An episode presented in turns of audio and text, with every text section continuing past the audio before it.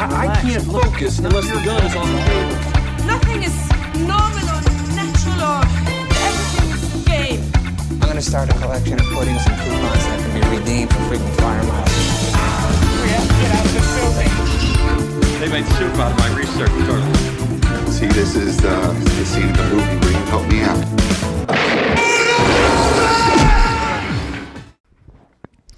I created the event horizon to reach the stars, but she's gone much, much farther than that.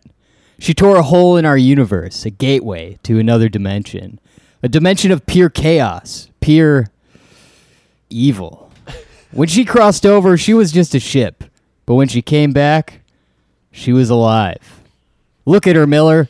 Isn't she beautiful? Hello and welcome to Wes versus Paul versus Paul versus Predator, Wow. the only podcast that I'm aware of about Paul Thomas Anderson, Wes Anderson, and Paul W.S. Anderson. My name's Eric Anderson. My name is Jeremy Anderson. Eric, what an intro. Did you come up with that off the top of your head or did you did you write that beforehand? Well, that was uh, that's of course a quote from uh, Weir, the character Weir, whose first name I already forgot. Got it. uh, which I'm reading. Uh, I'm I'm trusting that whoever writes wrote the Event Horizon quote section on Rotten Tomatoes uh, accurately transcribed this quote. But that's where it came from. I mean, I would know. I didn't watch the film, but I assume that sounds like something Oh, that might come out of this movie. Uh, This is going to be a long episode. Dude, yeah, basically, I figured, you know, I, I, st- I actually started it, and then as soon as people started doing stuff and talking, I just immediately zoned out. So I'll I'll be like, uh, I'll be letting you just fill me in on this episode. So I a little peek behind the curtain. I did. Uh, well, actually, you know what? First, we should. Uh, I guess I did explain what this is, but we should say we have a Patreon. Oh yeah, patreon.com slash eric and jeremy uh, if you're listening to this to this uh, around the time it came out it's probably october and uh, you're missing out on the best month on our patreon where we do uh, weekly bonus episodes. We talk about we do fan requests. Right now we're doing horror movies hubie halloween idle hands. And uh, you can sign up for that at patreon.com slash eric and jeremy. Uh, but jeremy i was going to say you know, I was doing some research uh, before watching Event Horizon. I actually I went and, and read about the movie and did my notes before actually watching it, and uh, I was expecting it to be a complete train wreck based on uh, the background, sort of the production story of how oh this that's movie great. I can't wait. And the first, you know, probably hour of the film, I was like, I don't know. This is like, given how, like, how much of a mess the production was, this wasn't that bad. And my God, this movie gets really. Uh, I'm just gonna say it's pretty. It's a pretty bad movie. Am I- Yeah. would you agree with this?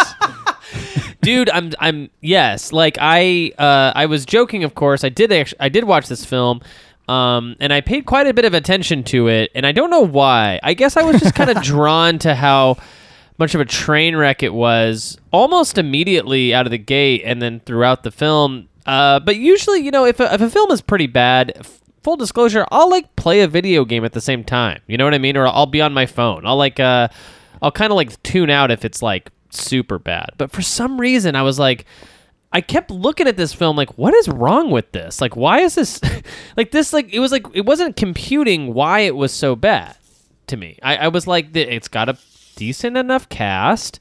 It's got a pretty good premise. Why do I hate this, Eric? What did what? Where were you going with this?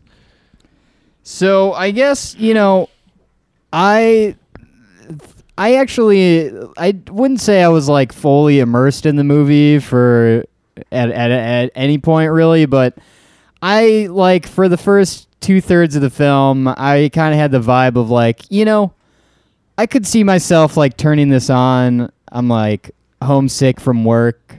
Uh, turn it on in like the the era of cable and it's this movie's playing on TNT at like 1 p.m. and I would like kind of enjoy it.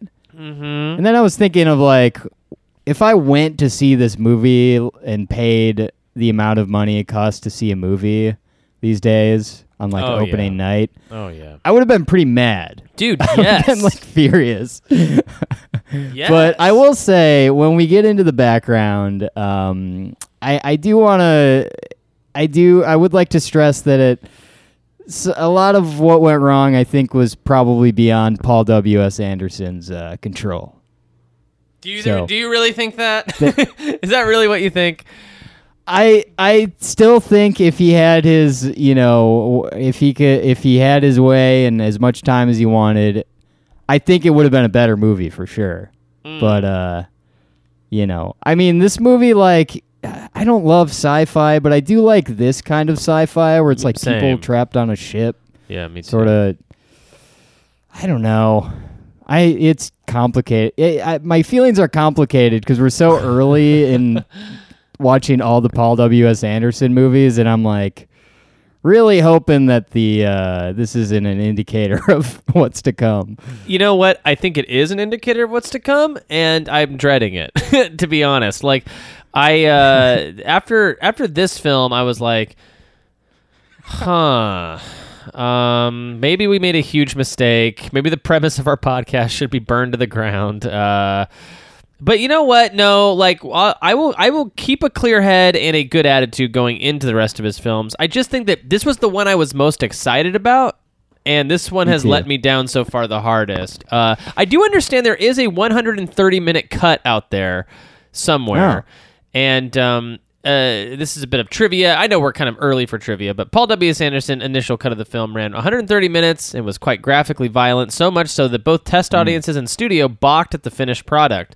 Paramount ordered him to cut the film by 30 minutes and tone down some of the violence, a decision he now regrets. Yeah, I I don't know if making this film more violent would have would have made me happier, but I do think it would have given it maybe almost like a um a cult following or something. Like if it if it made like imagine if this film was like 3 times as violent. It, you would almost be like a spectacle. You'd be like watching this film for a completely different reason, you know? Right. Um, so maybe it would have been better if he if he did that. Uh, I don't think the movie would have been a better movie, but I do think it might have been more of like a less maybe less boring. Um, but yeah, did we get all the Patreon stuff out of the way? Patreon.com slash Eric and Jeremy. A lot of good stuff going on over there. We have uh, our Halloween month that is well underway. I'm lo- I lo- Eric. One thing I love about this podcast is that we do uh, record episodes really close to when we release them. So uh, I get to actually stay in the Halloween spirit for you know all month of October. A lot of my other Oh, yeah. shows we we pre-record episodes, we bank them. So I just finished most of my Halloween stuff in my other shows, and uh, it's only October uh, like 11th when I did that. so Yeah. Yeah. it, it felt weird saying goodbye to Halloween on a show when I have most of Halloween left to experience. See, on all my, I'm the opposite. On all my other podcasts, we record uh, our episodes months after the after they come out. So I won't be doing Halloween episodes for those shows until December, maybe January. So anyway, Jeremy, that was stupid. Uh, con- I want to I want to say uh, rest in peace to uh, Conchata Ferrell. Yeah. Uh, did you see about? Did you read about that? I did, yeah, just before the recording this actually, and it's such a huge bummer. She was so awesome. Yeah, I hope I'm pronouncing her first name correctly. I've never heard it said out loud, but uh, yeah, no, she's in Mr. Deeds. She's in uh, Krampus. We saw her in Krampus last year, and a uh, bunch of good stuff. But uh, yeah, R.I.P. Top of the top of the brain. Just just kind of something that I read about mere hours ago. So just wanted to get that in there. And, yeah, it's a uh, bummer. We're big Hubie heads on this show. This sh- this podcast might as well be called the Hubie Halloween podcast at this point, and and you know we're missing. Uh, she's one of the titans of Adam Sandler uni- Adam Sandler's universe, and I think that's a bummer. She's gone. yeah, His, his Uh, send off so- was particularly nice, by the way. His little tweet about her, I thought that was nice. Yeah. Yeah, Sandman's a good guy. Uh, so uh, I guess we talk about Event Horizon now. Is that what we do Oh no! for the next? what a bummer. Yeah, I guess it is. uh, no, I am excited to talk about this movie because there's a lot of uh, strange things to to discuss. Uh, so, uh, let's see. Directed and written by Paul W. S. Anderson. He's still going by Paul Anderson at this point. Jeremy. Sure, Uh, sure. I guess ninety-seven. Uh, I guess Paul Thomas Anderson's like out there doing stuff at this point. Oh yeah, and so is Wes Anderson. They're all up. They're all into their careers. Yeah. Yeah. Uh, do you think that Paul Thomas Anderson, because Paul W. S. Anderson was making films first, or he was at least like more, people knew who he was. Do you think Paul Thomas Anderson left the Thomas in so he would be could be distinguished from Paul W. S. Anderson? I wonder if that's actually the case because yeah, he would have had shopping already released and maybe also Mortal Kombat. Is Yeah. it was also probably released before uh, Hard Eight, so maybe that's true. I actually don't know. Also, what kind of a middle initial? Paul W. S. Anderson has two middle initials. Yeah, that was too many. It should have been Paul W. Anderson. Right. Yeah, like S.W. Fields. Like it should have been like something easy like that. Even his even his name has one too many characters. Oh, God, stars, That's pretty uh, good. That's pretty good. Laurence Fishburne. I like. I did like Laurence Fishburne in this. He's incredible in this. He's great. and you know what? Honestly, so is Sam Neill. yeah. Oh, you don't like Sam Neill? I. You know what? I thought I- this I'm was a like a- bold choice after Jurassic Park to do this movie. Oh, he is in Jurassic Park. Okay. Yeah. I was trying to remember. I yeah. I guess. I I think like towards the end though, when we get he turns into I guess a zombie or what whatever is going whatever. on. Whatever. Uh, yeah. That acting is, uh, I don't know, it didn't do it for me. But uh, Kathleen Quinlan and Joe uh, Joely Richardson. Uh, the film had a troubled production history with filming and editing rushed by Paramount when it became clear that Titanic would not meet its projected release date. So they wanted to have a hit film before Titanic was released. Uh, so this kind of rushed the production. The original 130 minute cut of the film was heavily edited by the demand of the studio to uh, much to the consternation of uh, Paul W.S. Anderson. Upon the release, the film was a commercial and critical failure, grossing 26.7 million in the U.S. and 60 million production budget. So, yeah, that's uh, a lot of money to lose. Yeah. Wow. That that budget and that box office. That is some sad. Those are some sad numbers. Uh, after Mortal Kombat uh, had become a commercial success in the U.S., English director Paul Anderson was inundated with screenplay offers, as well as the opportunity to re- direct the Mortal Kombat sequel, Annihilation, uh, and the upcoming X Men. Uh, Anderson turned the offers down in favor of making an R rated horror film, hoping to shift away from making another PG 13 film. Uh, Paramount Pictures then sent Philip Eisner's original script for Event Horizon. Jeremy, do you think that the premise of this movie is good? Like, do you like the pre- like on paper? Yeah, Is this an all right movie to yeah. you? Oh yeah, it's great. I love it. Yeah, me too. Yeah, I think it's I think it's really fun. I don't think it's a I, I don't think it's like a how do I want to put this? It's not a realistic premise that I think No. a person should make like a real movie about. Right, It- it- right. it is it is should be more of a stylized type of thing. You know, I think I think it like um, there's a movie called like Ghost Ship, right? Is there a movie called Ghost Ship? I'm just thinking of the doors. Yeah, I think there's a movie called Ghost Ship, and it might be similar, like a ship that goes into hell, that like sails into hell or something. And it's like, yeah, I, I like this as a premise for like, oh, here's a great example, one that we've covered on this show. You remember the Tales from the Crypt movie? that we watched? Yeah. Yeah. Yeah, Yeah. yeah, You remember how like the premise is like uh, the crypt keeper is telling all these stories, but they're really been all dead the sa- uh, you know the whole time.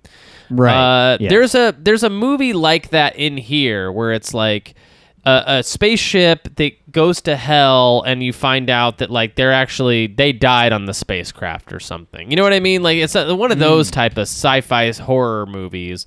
Um, you know, I, I think yeah, I, I like this on paper. It also seems like you know, it could be like great for like special effects and, and cool visual effects and practical effects. Like I, I, I would like to I would love to see like zombies on a spaceship or like monsters on a spaceship. Uh, have you ever seen the movie Sunshine?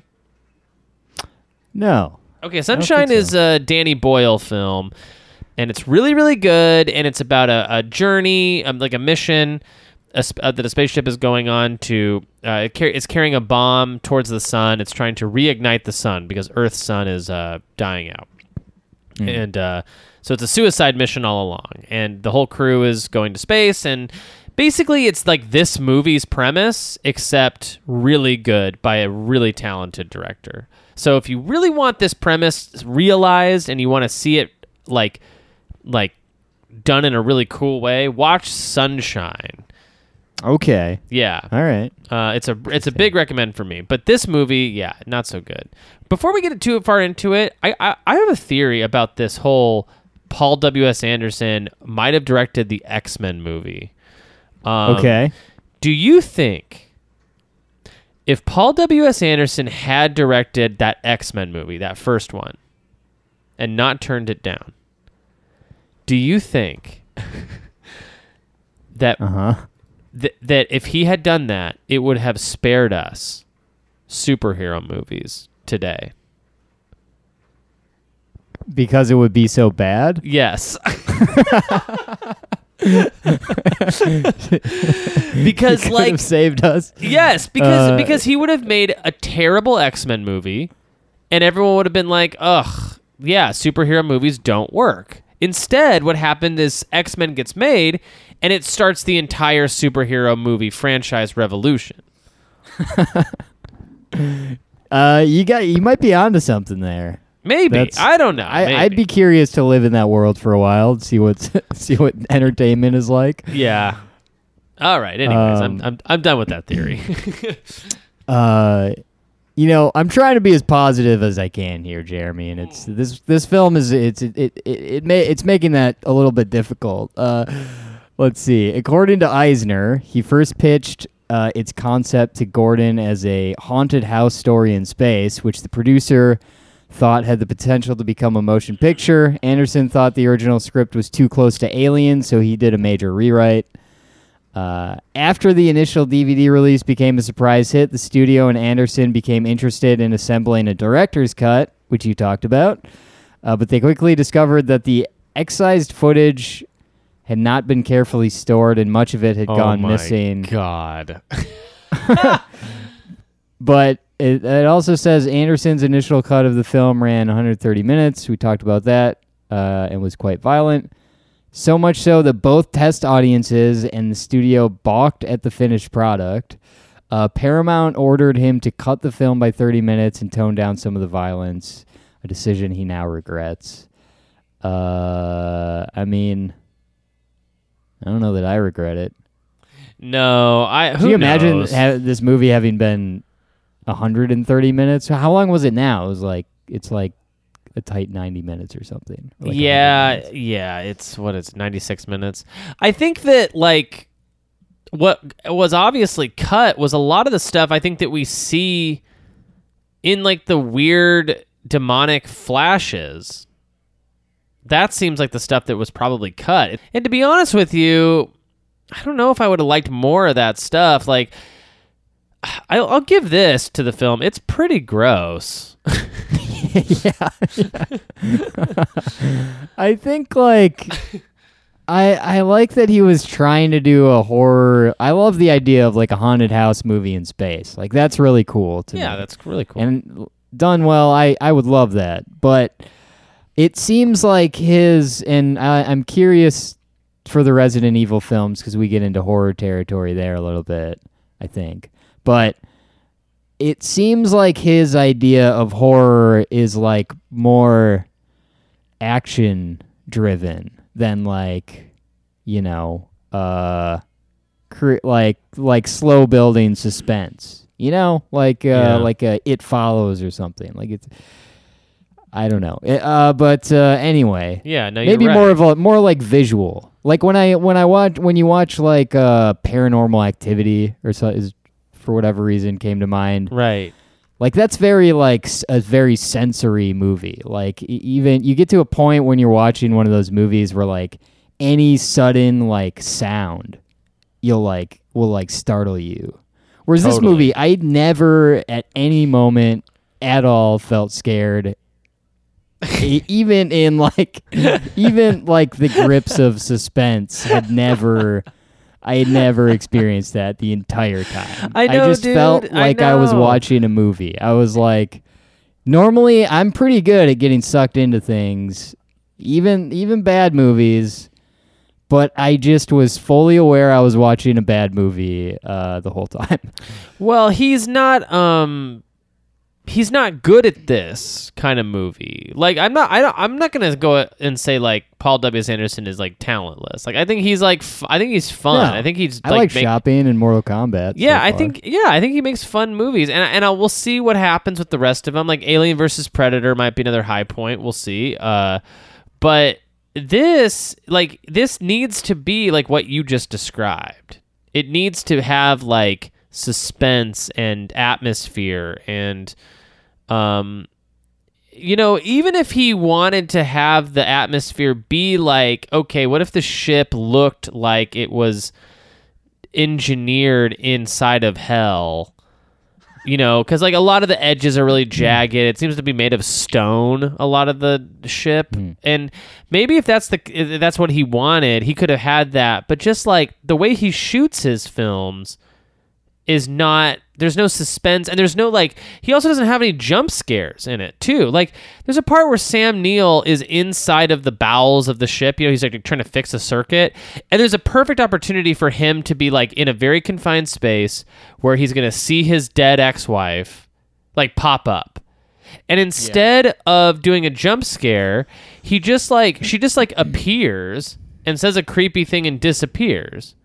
And in a way that it like there is there was no jump. There was no like moment of of uh whoa what is, what is that? It, it just like she just like shows up. It, it, it's hard to even describe but it just definitely it just not, nothing in this grabs you other than the gore. The gore is pretty tough. There are some really tough ideas in here that i think are pretty gruesome for sure. But it, they're not scary. They're gross and they're kind of like icky to think about.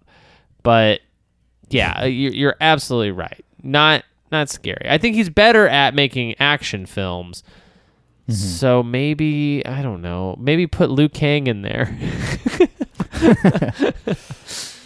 Uh, let's see. The uh, I I mean, like I have a couple of pieces of trivia that I guess I'll say, but I'm like, I mean, it's not that interesting. the The event horizon was named after the theoretical boundary surrounding a black hole, with within which gravitational attraction is so great that nothing, not even radiation, can escape because the escape velocity is greater than the speed of light.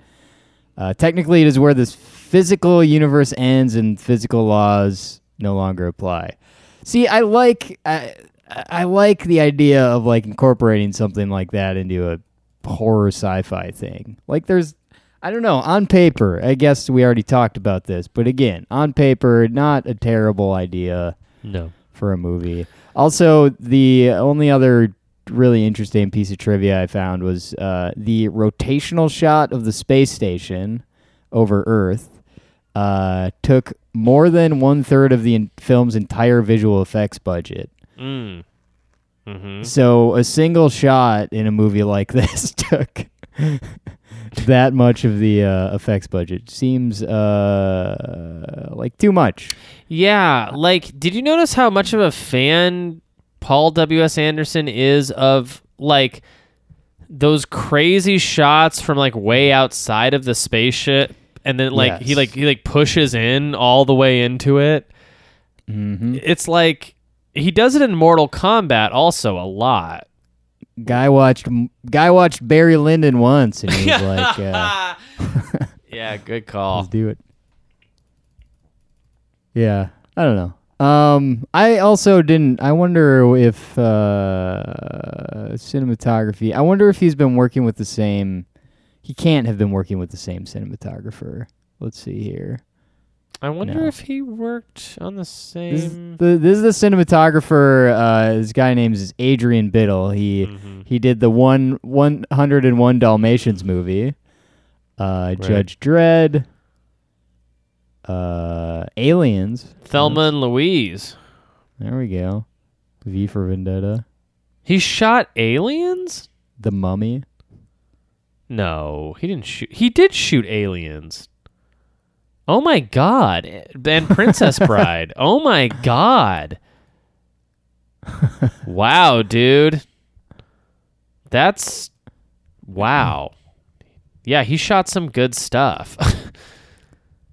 I mean, I I guess I will say like the nothing in this movie like looks bad to me, like cinematically. I will say like some of the effects, like what I mean by them spending too much money on that one shot is like once we get into like crazy town territory towards the end there, we're like with this effects makeup and like all the just insane effects that ha- are happening right. like some of those just seemed it seemed like they were like oh we're running out of our bu- fx budget and we have to like not spend as much on this some of these or something like it just i don't know.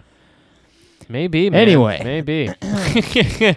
the year 2047 uh, a distress signal is received from uh, the event horizon a starship that disappeared during its maiden voyage to proxima centauri seven years previously that has mysteriously reappeared in a decaying orbit around neptune uh, the rescue vessel Lewis and Clark is dispatched. Uh, its crew, Captain Miller, second in command, Lieutenant Stark, pilot Smith, medical technician Peters, engineer Ensign Justin, Dr. DJ, and uh, rescue technician Cooper, is joined by Dr. William Weir, who designed the Event Horizon.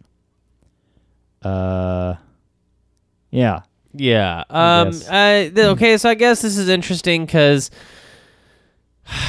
they're taking this uh, Sam Neill's character, Doctor William Weir, and they're kind of doing a thing where they're like, "Hey, he's a he's a good guy. He's the doctor. He built the ship. So he's kind of the same character that he is in Jurassic Park. Uh-huh. You know, he's like he's the expert. That's why he's on the crew, you know? And I guess, you know, one clever thing they're going to do is like subvert our expectation of what we think he his character is and make him the Yeah. bad guy eventually. But I but so they're setting him up now to be like he's a good guy and he's sort of the character you remember from Jurassic Park. I mean, it's hard because that movie is such a big movie, Jurassic Park is, that like you, that's in your mind the whole time you're watching this. Is like, "Oh, this is another movie with that guy from Jurassic Park." Yeah. yeah. I will say, like, we're in the year 2049. Uh, I don't know. I didn't love the, like, I wasn't, like, that impressed with the, uh, set design of the spaceship. Like, I don't know. It, seemed looked kinda like, like uh, Mortal Kombat.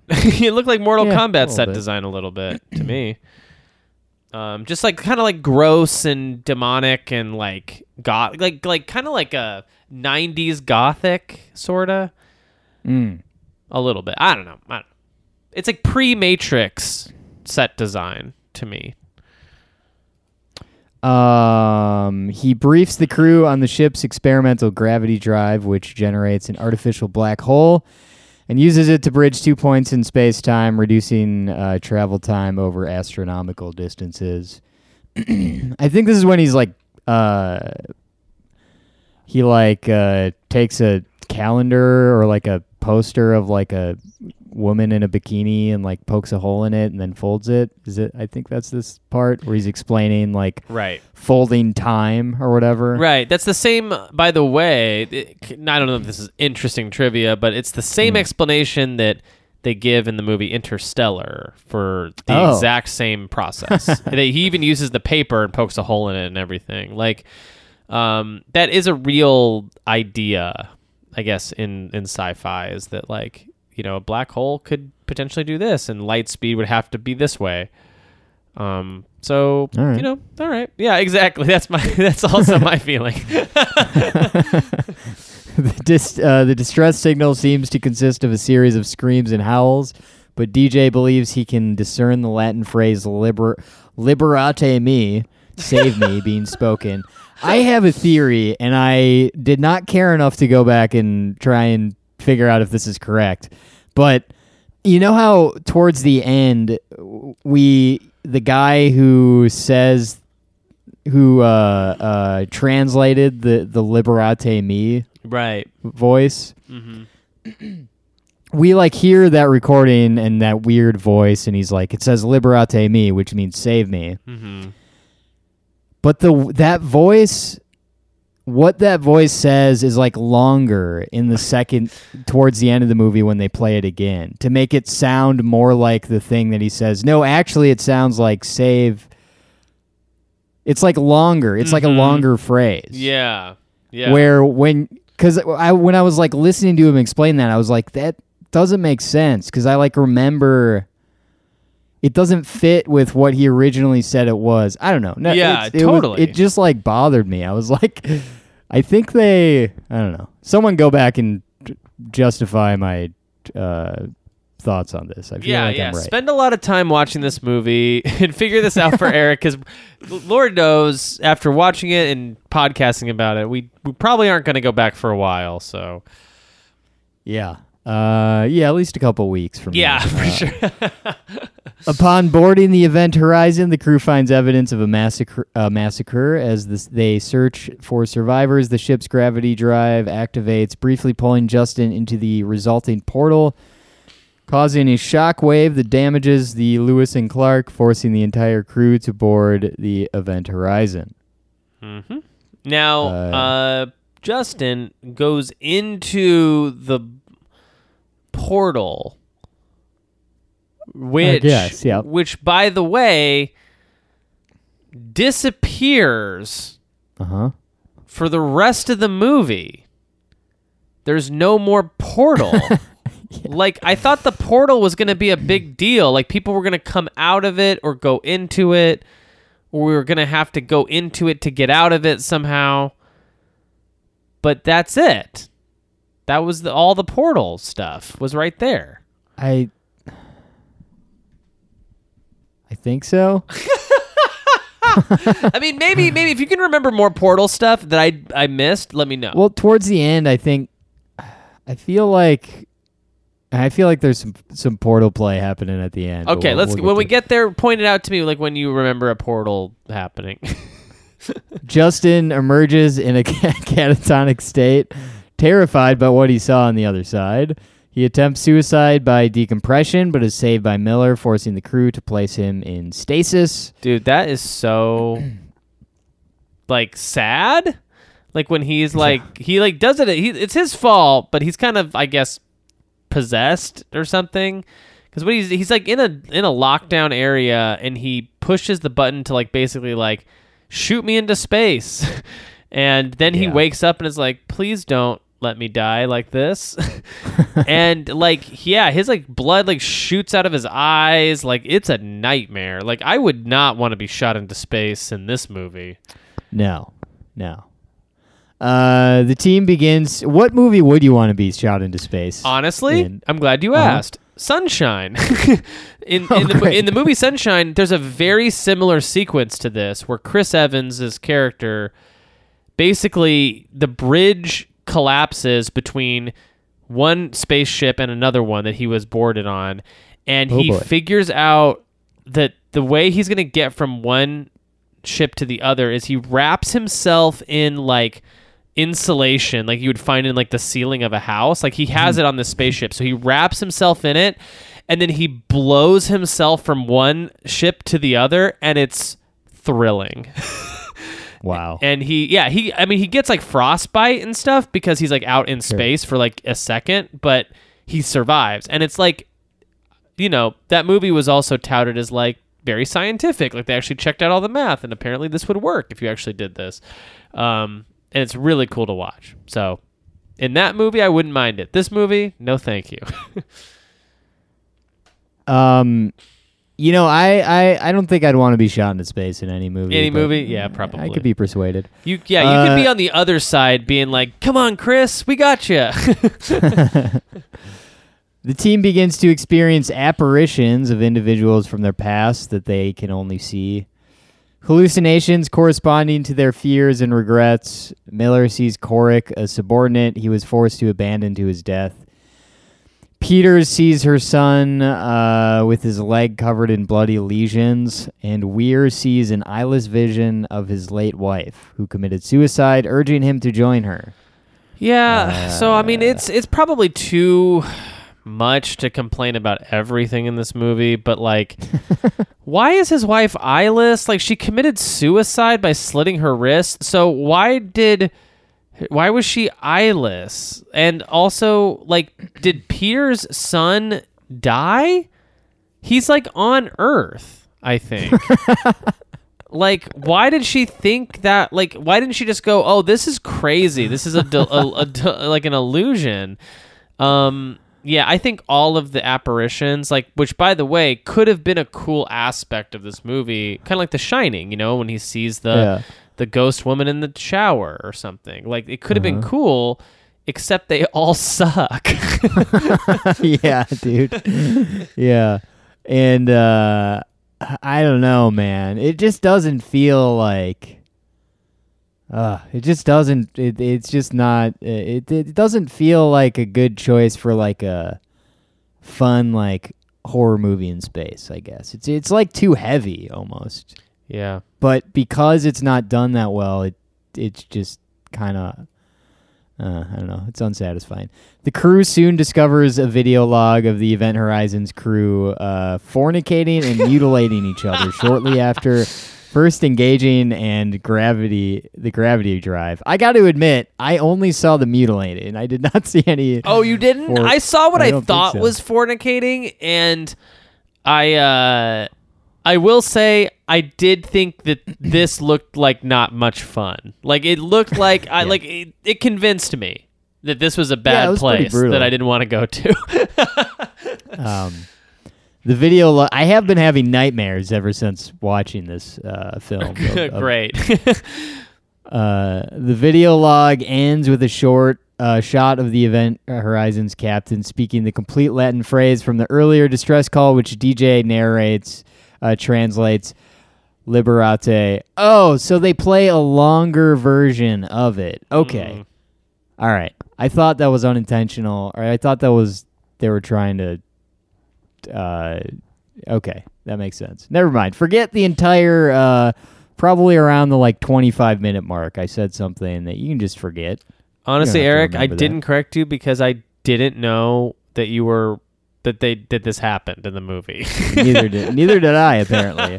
Uh, you seen that the ship's gravity drive opened a gateway to a hellish dimension outside the known universe, and that the event horizon was somehow attained sentience? Miller decides to destroy the event horizon and orders an evacuation. So is this hell or not? Like I thought it was just Yeah. like, I I was kind of like, just pit, tell me if this is hell because they were saying it's like hellish but it's like not it's like an evil alternate universe but like all of everything makes it seem like it's hell like i almost think it would just be better if they just said we found a gateway to hell Right. Well, they do say that at the end. Oh. At the end of the movie. So, but so the whole Oh, movie, okay. you don't know what it is, or you think it's like just bad, but you're not sure what. And at the very end, it's it's actually like delivered in almost like a, a eye roll way from Miller. He's Oh. like, "Yeah, hell," and then Weir says, "Hell is just a word." like it's no like it's truly terrible what's inside here and like the idea here is that like we call this place hell on earth but it's not really called hell it's just like a nightmare terrible place that people go hmm. to when they die i guess I, Uh, yeah. So things are gonna start falling apart fast, though. FYI, uh, plot wise, Okay. because Yeah, because yeah. you're right. Like, what, where, what is this place? Is it hell? Because if it is hell, then we actually have plot problems because we'll get Right. there. But Yeah. Also, okay, you caught me. I did. Uh, this movie did fail to hold my attention the entire time. I did. No. But technically, it was on while I was conscious and looking at the screen. uh, okay. Peters is lured to her death by a hallucination of her son. Weir, who has gouged his own eyes out and is now possessed by the evil presence, uses an explosive device to destroy the Lewis and Clark. The explosion kills Smith and blasts Cooper off into space. Weir kills DJ by vivisecting him and corners Starck on the bridge. yeah, Uh, the Miller- vivisecting was um pretty brutal. I it, it was kind. Of, I don't remember Midsommar. It- Uh-huh. It's kind of the same deal. Kind of a similar death thing happening in here, which I found. Yeah, I hated. Obviously, it's very look very painful. Uh, let's see. We talked about okay. The explosion kills Smith and blasts Cooper off into space. Weir kills DJ. Okay, we talked about all this. Miller confronts Weir, who overpowers him and initiates a 10 minute countdown until the event horizon will return to the other dimension. Uh, Cooper. By the way, they're um. I feel like they're not like uh the the whole like time thing, the whole like countdown element. I feel like isn't affecting them enough. Right. Like Fishburne is the only person who really cares. Yeah, and that's why I think we they're- remember him the fondest. Yeah. Anyway, uh, Cooper, having used his spacesuit's oxygen supply to propel him back to the ship, appears at the bridge window. Weir shoots at him and is blown into space by the ensuing decom- decompression. Miller, Starck, and Cooper survive and manage to seal off the ship's bridge. With their own ship destroyed, Miller plans a split the event horizon in two and plans to split the event horizon in two and use the forward section of the ship as a lifeboat. He is attacked by manifestations of Corrick and a resurrected Weir. Miller uh, fights them off and detonates the explosions, uh, explosives, uh, sacrificing himself. Yeah. So a couple things. Uh, one, um, the ten minute countdown. Yes. So like, why do they need a countdown to go to the event horizon? Like, it seems like the ship is just doing whatever it wants on its own. Like, why does it? Why did he need to push a button to physically do a countdown? Because they're they're leading us to believe that the that the ship is like a living being that can do stuff on its own. Yes. And then like Miller brings up a really good point. He tells Weir, he's like, th- when Weir's like, this ship is uh, great. He's like, but the ship killed all of its crew, which is a great point. It's like saying like, hey ship, what do you want? do you want a crew or or not? It seems like you don't because you killed everybody. And then Weir's like, we're the new crew. And it doesn't make any sense. Like, so maybe Weir is being possessed by the ship. Okay, so that's how he now has all this new knowledge. Uh huh. But then he tears his eyes out. Then he gets blown into space. Then he comes back. But he's not really him, right? Like, it's definitely a manifestation from the ship. I yeah. I yeah. I think so. Yeah. because his eyes are back. I mean, that's one of the things I was assuming, I guess. I just don't know why, like, any of this, like, even in the logic of Event Horizon, why did any of this need to happen? Like, why did any of the sequences need to happen? How was, like, why did his bombs work? on the ship. Like, why did anything happen? Like, because it just it just seemed like very wheels off. And then it was like, well, okay, so Weir is this big bad guy, but I didn't really get a sense that like I don't know, like why what what did they ultimately want? Oh, and the last thing is if it is hell, which they say it's hell, they, they you know ba- Miller basically is like this is hell, and then Weir's like yes, but it's hell is just a concept. Like this is like what it really is. That means that when people die, they they like potentially go to hell, right?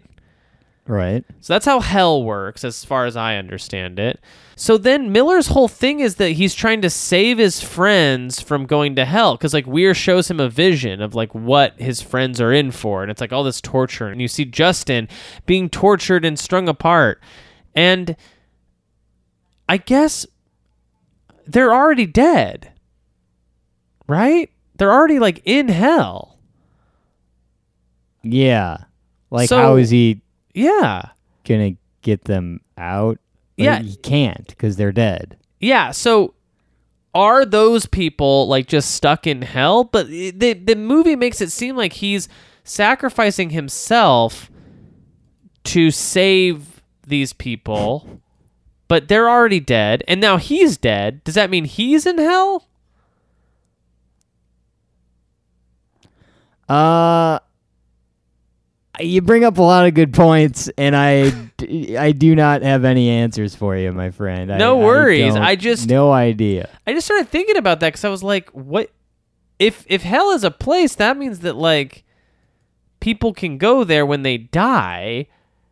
So, I uh, did all these people have to go there? If so, why did they kill him this way? Why didn't they just like kill him another uh, weird, like just a, a normal way, and then they would have gone to hell anyways? like, I don't know. It's just like it it since hell was like a place you could physically go to, it didn't make a lot of sense when like if a thing could kill you, then you would just go to hell. Like if your body goes to hell, Uh huh. that's is that the is that where your soul soul is too? I don't know. Okay, anyways. Uh we can move on. Uh, let's see here. The gravity drive activates, pulling the ship's stern section into a black hole. Starck and Cooper enter stasis before a comatose Justin and wait to be rescued.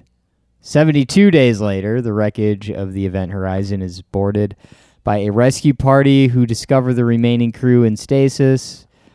Uh, Starck sees Weir posing as one of the re- rescuers and screams in horror, uh, terror. Uh, this is revealed to be a nightmare, with Starck waking up moments later. Cooper and the rescue team comfort the newly awakened and terrified Starck as the bulkheads close. So, yeah, Yeah. Um the end. the end. And that's Event Horizon, baby.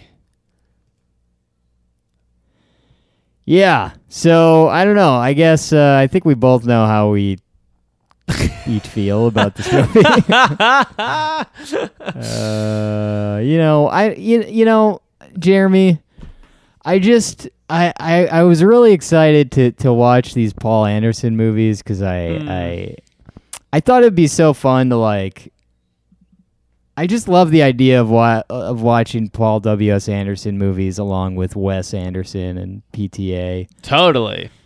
it- almost like some in some ways maybe like a palate cleanser or maybe PTA and Wes are the palate cleanser now but uh, it's just such a contrast and I think I said this in like the first uh, uh, one of the first episodes when we started doing the series is I think PTA and and Wes Anderson are obviously more sort of like uh like art house like like maybe not art house but like you know they're they're like visionary kind of uh directors. You know they're very uh um they have their own sort of distinct styles and and they started off in sort of like an indie uh indie background and P, uh, Paul W S Anderson to me is kind of like one of many sort of like studio directors that just like does one thing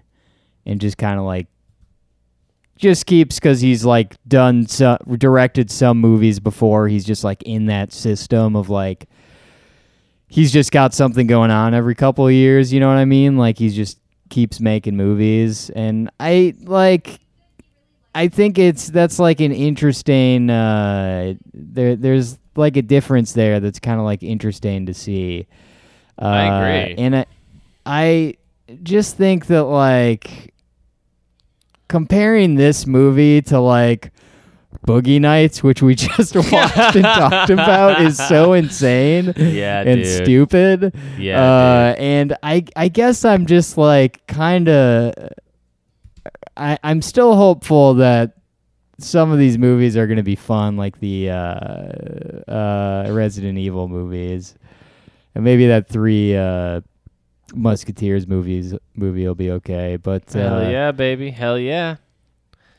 I guess what I'm trying to say is like I, I, I don't have necessarily like super high expectations for Paul W. S. Anderson movies, not because I don't uh, think that he's like talented, because I do think I, I actually like shopping a lot, and obviously Mortal Kombat's pretty great. Uh, but this was pretty bad, and uh, you know, um, I'm gonna have to give this uh, on our Chucky Freckles ranking system if we're going out of four, four being the best, Mhm. one being the worst. I think, unfortunately, I hate to do this, but I, I think I'm gonna have to give my first one Chucky Freckle. Are you really gonna I give it a one? That's not. I I, really yeah. think this is this deserves nothing more than than a one from me. Is, Okay. is how I feel. So, Jeremy, what do you think? So I agree with everything you just said. I think that is the point of this show. Uh, is that we are Yeah. we are watching these like presumably most people would agree high art films with incredibly you could argue not even art. Like this is like complete capitalist cyni- cynical filmmaking. Uh, but it's fun. It has like this ma- this other merit that people watch movies for. And i think that that's like that's all well and good. And i think that that's that's great unless the movie isn't fun. And this movie isn't fun. So i uh so so you're giving it a one which i think is a good which i think is a good well deserving score i f***ed myself and i gave shopping a 1.5 and seeing how much i liked shopping like how much more I like shopping to this movie, I kind of put myself in a weird position where like I feel like I can't give it a 1 cuz that's only 0.5 worse than shopping, which I think it's I like it way more than that. Uh I like shopping way more than this movie. So I'm going to give Event Horizon a 0.25 Chucky Okay. Freckle. Point two five. Uh, you know, that's fair. That's very fair. I just I couldn't give this a, a one because it's it's that much it's it's exactly 0.25 away from a 1.5 from shopping. So Well, I think if we are going to, I gave it a one because that's the lowest possible. I think if we Oh, are oh, going to okay, go okay, if we- if where one is go lowest- zero, yeah, um, let's do let's say one then. If one is the lowest, then I will give it a one also. Okay. Okay. Do you want to? I will give you the chance to alter your uh, shopping score if you'd like. If if one is the absolute lowest, then I will give shopping a. I'll give shopping a straight up two. okay, good, Yeah, great. shopping deserves Well, a two. hey, that's a little bit of a, you know. Yeah. a- uh, Yeah, you know, no, I think that's good. I think that's right. I think that's right. God, I'm looking at my list by the way. I gave Hard 8 a 2.75 and Mortal Kombat a 3.25. dude. I yeah, I gave. Yeah, same thing. Oh no, I'm looking at yours. I gave Mortal Kombat a three point five. that is that's and so funny. Rushmore a three.